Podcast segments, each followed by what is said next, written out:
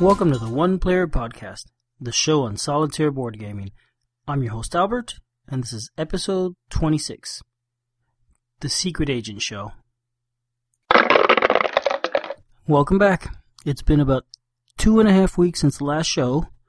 That's actually as planned. I've been pacing myself so that next show I could play Ambush. I've been reading through the rules, getting ready for that.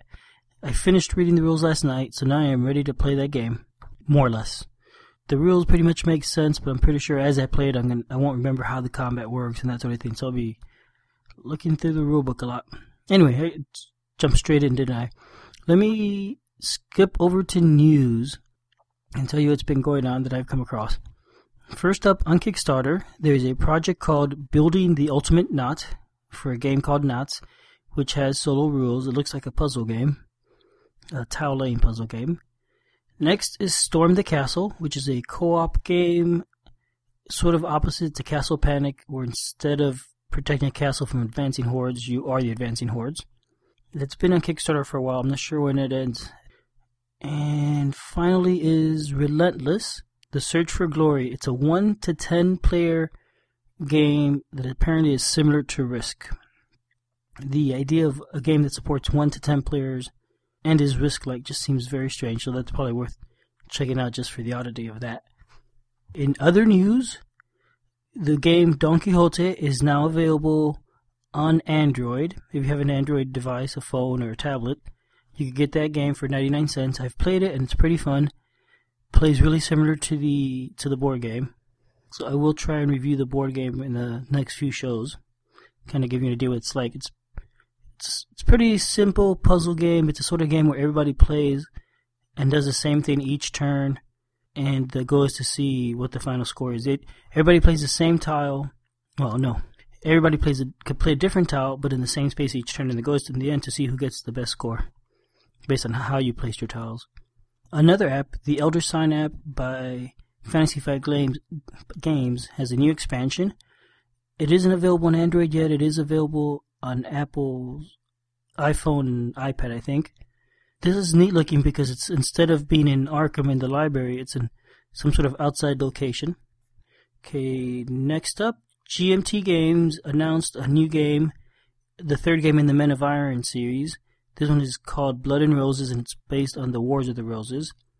Um, if you remember way back, probably somewhere around episode seven or so, I reviewed the first Men of Iron game. It was fun. You know, it's really a two-player game. You could play it solitaire. This one did mention that it has the biggest battle yet for a Men of Iron game. Something like two hundred counters on the board is what I think I read. And finally, another news from Fantasy Flight.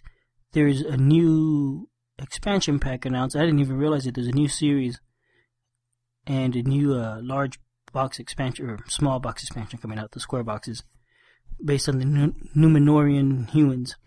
I believe this was also announced yesterday. And that's it for news. Okay, before I get into today's game, which is the Isle of Doctor Necro, I'm going to go ahead and talk about the games that are going to be available at Essen this year. Essen Game Fair, in case you don't know, is actually next weekend. So, I've, and there's a geek list on BoardGameGeek that lists lots and lots of the games coming out this year. Some of them are just previews or demos, and some are actually games that are available to buy there and will be available in stores at some point. So I've gone through this geek list. It's got something like five hundred games on it. I went through and found all the ones that support solitaire play. And I've listed them out. So I'm going to just go through that and tell you what's coming up. Before I start reading them out to you, if any of these do sound interesting, you should go check out the geek list. I will include a link to it. And check out the game, because the, the list often includes some details about the game, what language or version it'll be, the cost, and even maybe the booth location. So if you will be at Essen, you know, you can figure out where to pick it up that way. Okay, so these are in the order I found them. First is Thunderstone Advanced, The Root of Corruption. This is an expansion for the newer Thunderstone version. I don't know much about this. It's one to five players. It does include a cooperative version. I think that's new to Thunderstone. Next is Bone to Be Wild, another game in the Bohnanza series. This is not an expansion, but a standalone game. It supports one to seven players. I don't know how similar the gameplay is to the original game. I got the impression it is pretty similar, but I'm not really sure. It's got the same sort of look and feel. The, the beans are starting to get a little more creative in the types of beans you're playing with. Next is a game called Town Center. It's by the Age of Steam team, and it is not a Steam expansion or Age of Steam expansion, and it's a one to four player game. Next is Conflict of Heroes, Le Réveil de l'Ors. Not sure. The theme, the Conflict of Heroes games, is from World War Two and onward, apparently. I'm not sure what period this particular expansion covers or this particular game. I think it's World War Two, but I don't know. Um... I understand Conflict of Heroes supports single-player mode. I don't know if it's an actual... They're solitary rules or you're just playing both sides or what. Next is Suburbia. It's a game by Ted Alspach. It's reminds me of somewhere something like a SimCity. It also supports one to four players. Old Town is a, it's a new edition of an old game that's been around for years.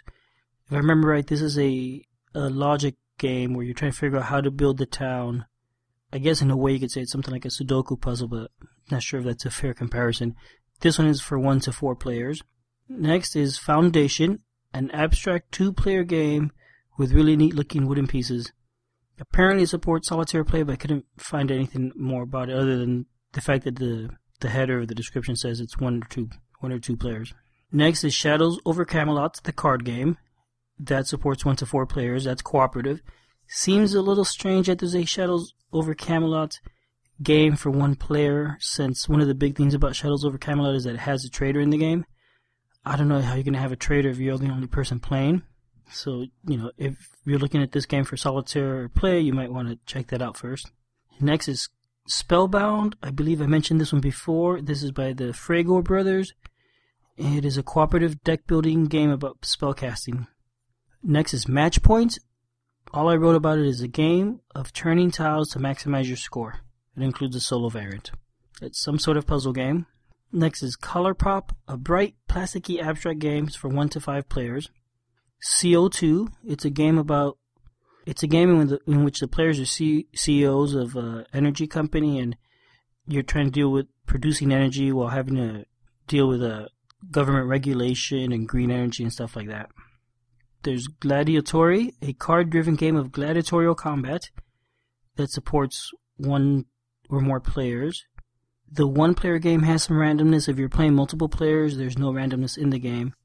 Next is Pax Nocturnus, which is an expansion for Pax, which is a, a neat card-drafting game. I've played it, but have not played it solitaire.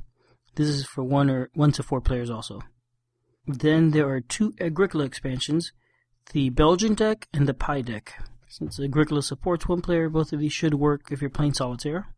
Next is Snowdonia, a one to four, one to four player worker placement game by Lookout Games. Lookout Games likes to put a solitaire rules in all their games, which is nice. Okay, so that was the first page so far. I've got two pages total. I think it's almost two full pages. Next is Small City. It's an abstract game for one to four players. There will be a prototype available, but no copies are currently for sale. It's an area control, variable player power, simultaneous select action game. I assume the simultaneous action doesn't apply to solitaire play. Next is Card City. It's another game in the Small Cities trilogy, and it's also one of four players. I don't see a third game, so maybe that one isn't coming out yet this year. Then another expansion, this one for Yggdrasil. It's called Yggdrasil Asgard. Yggdrasil is a game similar to the States of Siege series in the way it plays, but with really nice looking board and nice artwork. That's actually a cooperative game. You could play solo, you could play like up to four or five players, I think. And there's Room twenty-five, another cooperative game. This is about trying to escape from a prison that apparently has no doors, or has lots of doors, but has no exit. And Room twenty-five is some sort of mythical room that might be the way out, and your goal is to find that room. Next is La Loi. It's a wo- and this is from the back of the box, I think. It is a wonderful challenge for one, yes, face yourself, to four players. A passionate struggle of resource management. Oh, and it's uh, about mail delivery in fifteenth century France. Okay, this next one, I cannot say it. Ginkgo, Gink, Ginkopolis. It's a game for one to five players. It's a tile-laying game about an organic city of the future. And it's based on the ginkgo biloba tree. Next is Robinson Crusoe, Adventure on the Cursed Island. There were two Robinson Crusoe games last year. I, I think this might be one of them, but maybe not. This one is for one to four players. It's got nice-looking art, but the theme seems a little strange in that I'm not sure anybody actually plays Robinson Crusoe, just other people on his island. Then there is Escape, Curse of the Temple, a game by Queen Games. It is a dice-rolling, cooperative, tile placement, modular board game in the style of Indiana Jones.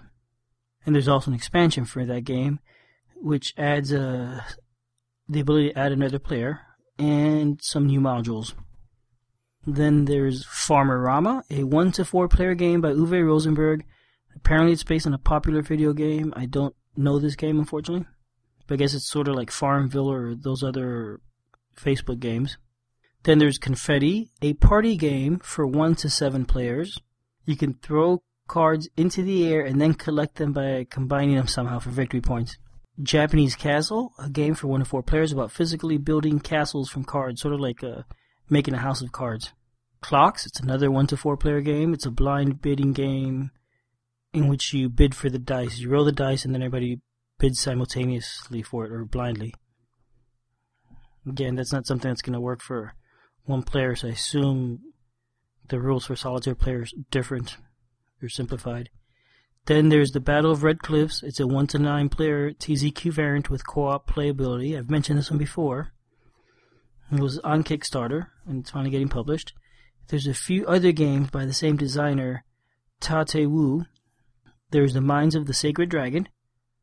It's an abstract tile placement game. Sudoku Tyson Ice Age supports one to four players.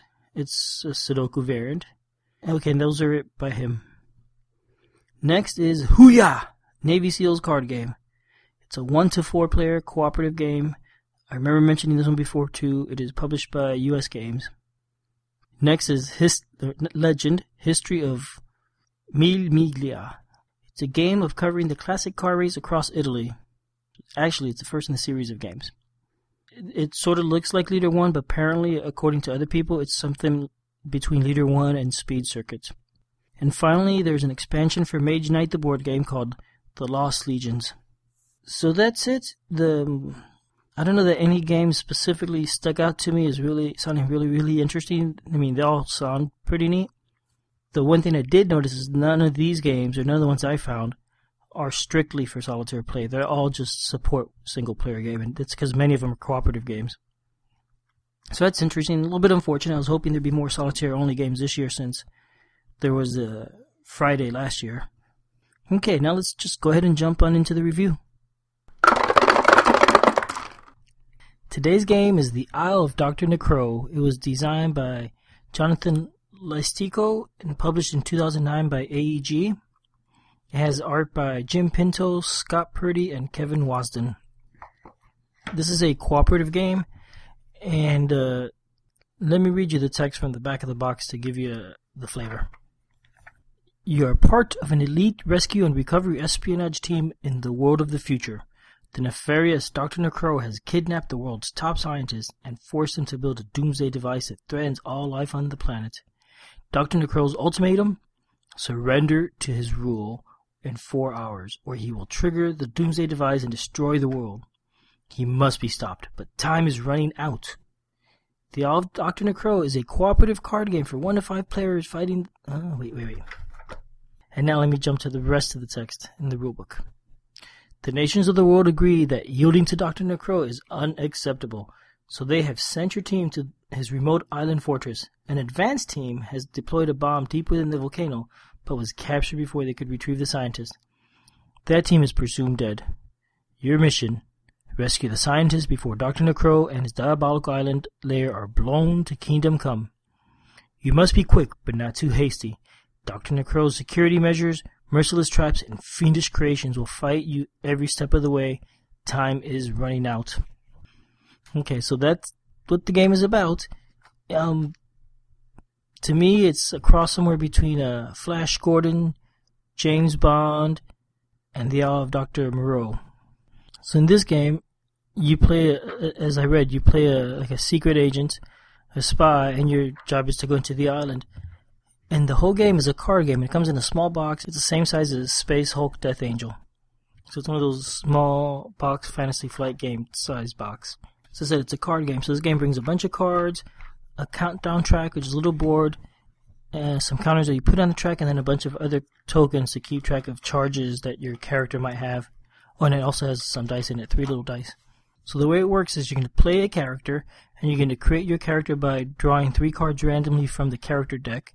And it's a little confusing because a character is made from three character cards. And they really should have said like a, a spy or an agent or anything is made from three character cards to make it a little less confusing. Some of the character cards don't apply to solitaire game, and if you get one of those, you just kind of ignore it and draw another. But let me give you an idea. Each character card is going to give you some sort of special ability. They'll let you improve the die rolls. They might let you look ahead at cards or discard cards you really don't like. Some have charges, and you have to spend a charge to use that ability. Some come with charges already on them. Some, some you have to just build up as you play it along. And here, let me just give you an example of one of the cards. Um, the Mentalist. At the start of your team turn, look at the top three cards of the adventure deck. Place them back on top of their deck in any order. So that lets you sort of rearrange what you're going to have to deal with. Um, how about Skilled? You may gain plus, you may gain plus one to any die roll you make, which is pretty handy. So as I said, you're going to have three character cards. You're going to place them in front of you face up. And then you have the adventure deck. When you set up the game, you divide the, the adventure deck into three parts. And in the bottom part, you're going to put the escape shuttle. You'll shuffle that part together, so it's somewhere in the bottom third. And then in the middle section, you're going to put the scientists that you need to find and shuffle them up, place it on top of the, the other third, and finally shuffle the, the remaining third and place that on the top of the deck. And so your goal is to find the scientists by going through the deck one card at a time, and then making its escape shuttle. The the way a turn goes, you have one of two choices. You could either rest, or you could explore the island. I'll tell you rest first, that's really easy. You basically, if you've taken any damage, you're going to heal one of your character cards. And what you do, when you take damage, you basically flip one of your cards upside down. You can't use that card and it's not damaged. To heal it, you just flip it back up. And you could charge one of your cards. So you get to do those two things. And each character in the game, each uh, agent, will get to do that. So if you're playing, say, with three characters, nine character cards, then you would get to, each of your characters would flip one of their cards over that's damaged, if you have any, and gain a charge. And then the other thing you could do when you rest is look at the top card in the deck and choose to keep it on top or put it at the bottom of the deck. The other thing you could do on a turn is explore the island. And then what you do is you decide how far you're going to explore. So then you have another counter you put on the board, and the board basically has like twenty-four spaces. You put it on, say, number ten, that means you're going to go through ten cards in the deck. And then you just start drawing cards one at a time until you go through all ten. And that would be the end of the turn. What the cards have you do, it's pretty straightforward. You're going to flip over a card, and you're going to roll a die, or sometimes multiple dice. And either you're going to succeed or fail on that card, and then go on to the next card. If you're still alive, or some, if you fail, you might end up, end up having to end that turn right where you are and not draw any more cards. That's basically the whole game. Draw a card and roll dice to see if you got higher than you needed to or lower than you needed to. So, you know, it sounds pretty basic, and some people don't like it because you don't get any choice in the game. I don't agree with that. There are choices as you're playing the game, because your characters have special abilities, and some let you do things like absorb damage and or other things, or modify a die roll.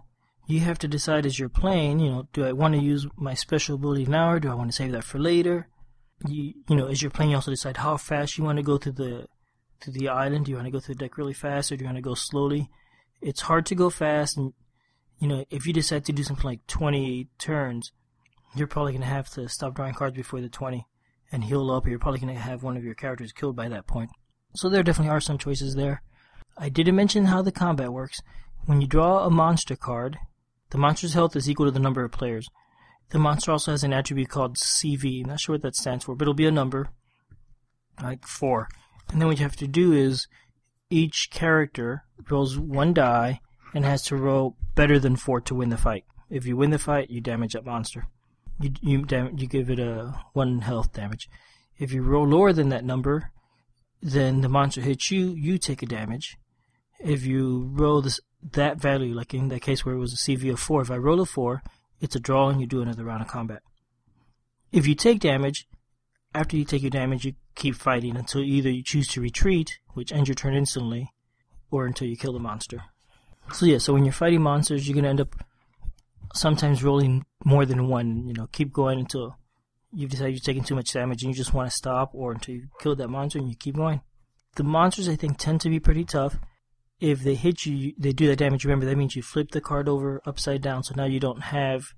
Whichever card you flip over, you lost that character's ability, which can be unfortunate. You know, sometimes you have a character whose ability is not that useful, and that's okay. You you tend to flip that one over and over, and you save your others. But if you take a second damage now, now your choices start getting harder. You got to flip another card over, and you really don't want to because you know you need that card. So it gets a little bit tense. It's kind, it's fun. I've found that if you play solo, it tends the three cards you draw tend to be very random, and there's gonna be a lot of luck based. It's gonna be very luck based on how good your character is. Certain cards are just weaker, certain combinations of cards are just weak, and also don't give you much choice. Other cards might give you more choice or are more powerful. From what I found, if I, if I have a weak character, I probably won't last that long, so the games tend to be short, say ten minutes or less, maybe five minutes. If I have a strong character, I might make it to the end, and you know, it, the, the game becomes a little more tense, just trying to see how close you get. I also found that if I play with more than one character, with two or three characters at a time, as I'm playing, I do end up having more choices, because now you start deciding. It's a bit confusing, this rule, but when you have to roll one of the characters, or one of the, yeah, one of the characters is the one that rolls the die, so you decide which character is rolling the die, and some get bonuses and some don't. So you you decide which character rolls the die. A lot of times that's just an obvious choice, but that's not always true. And then how you distribute the damage when people get damaged. You start having to choose which card you want to sacrifice now, or who's going to spend a charge on their special ability to make the die roll better. And you spend that charge now, or you save it for a more important roll later. So that's basically the game. Now, I like this game. It's it's simple and it plays pretty quick. And you are just rolling dice, but sometimes that's fun. And if you're not in the mood for something deep, this is entertaining. The art is really cool. As I read in the description of the game, it's in the future, but it's sort of like the Flash Gordon future of the past. So it's pretty neat. All the art's like that. The only thing I don't like about it is when you're fighting the monsters, it feels unthematic. Why are there these weird, like, cyborg apes and that sort of thing? To me, that doesn't make sense. But overall, it works pretty well. I said it brings three dice. They're pretty neat. I like these dice, actually. They're, they're red, translucent plastic. Unfortunately, it only brings three if you're playing with more than three people. Sometimes that doesn't work out so well. Even with one player, sometimes you might need four dice, though not very often. So I think that's it. This is a short review. It's a neat game. It's not for everybody. It's simple die rolling game with a lot of theme. Well, that's the end of today's episode. If you would like to contact me, you can find me as Fractaloon on BoardGameGeek, or you can email me at oneplayeralbert at gmail dot com. The intro music is copyright Angus and is protected by a Creative Commons license. The song and copyright information can be found at jamendo dot com. The show is published in the Creative Commons non-commercial share-alike license. Thanks for listening.